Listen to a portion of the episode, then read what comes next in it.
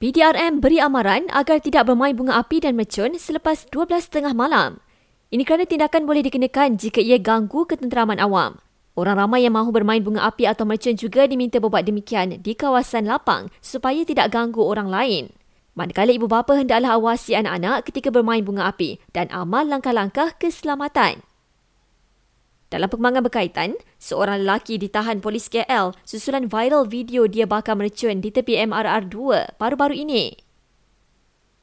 Dawaan harga tiket melebihi RM3,000 untuk kelas ekonomi penerbangan Malaysia Airlines KL ke Tawau pada 20 April adalah tidak tepat. Syarikat penerbangan tersebut menjelaskan kepada Kementerian Pengangkutan, semua tiket kelas ekonomi untuk penerbangan pada hari itu telah habis dijual dan hanya tinggal tiket kelas perniagaan.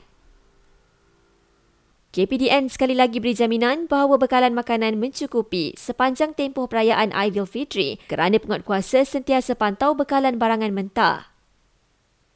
Kerajaan mengingatkan semua umat Islam di negara ini agar tunggu pengumuman rasmi pada malam Khamis nanti berhubung tarikh 1 Syawal. Dan menurut data terkini, seberang jaya di Pulau Pinang dan ceras di KL, catat bacaan udara tidak sihat.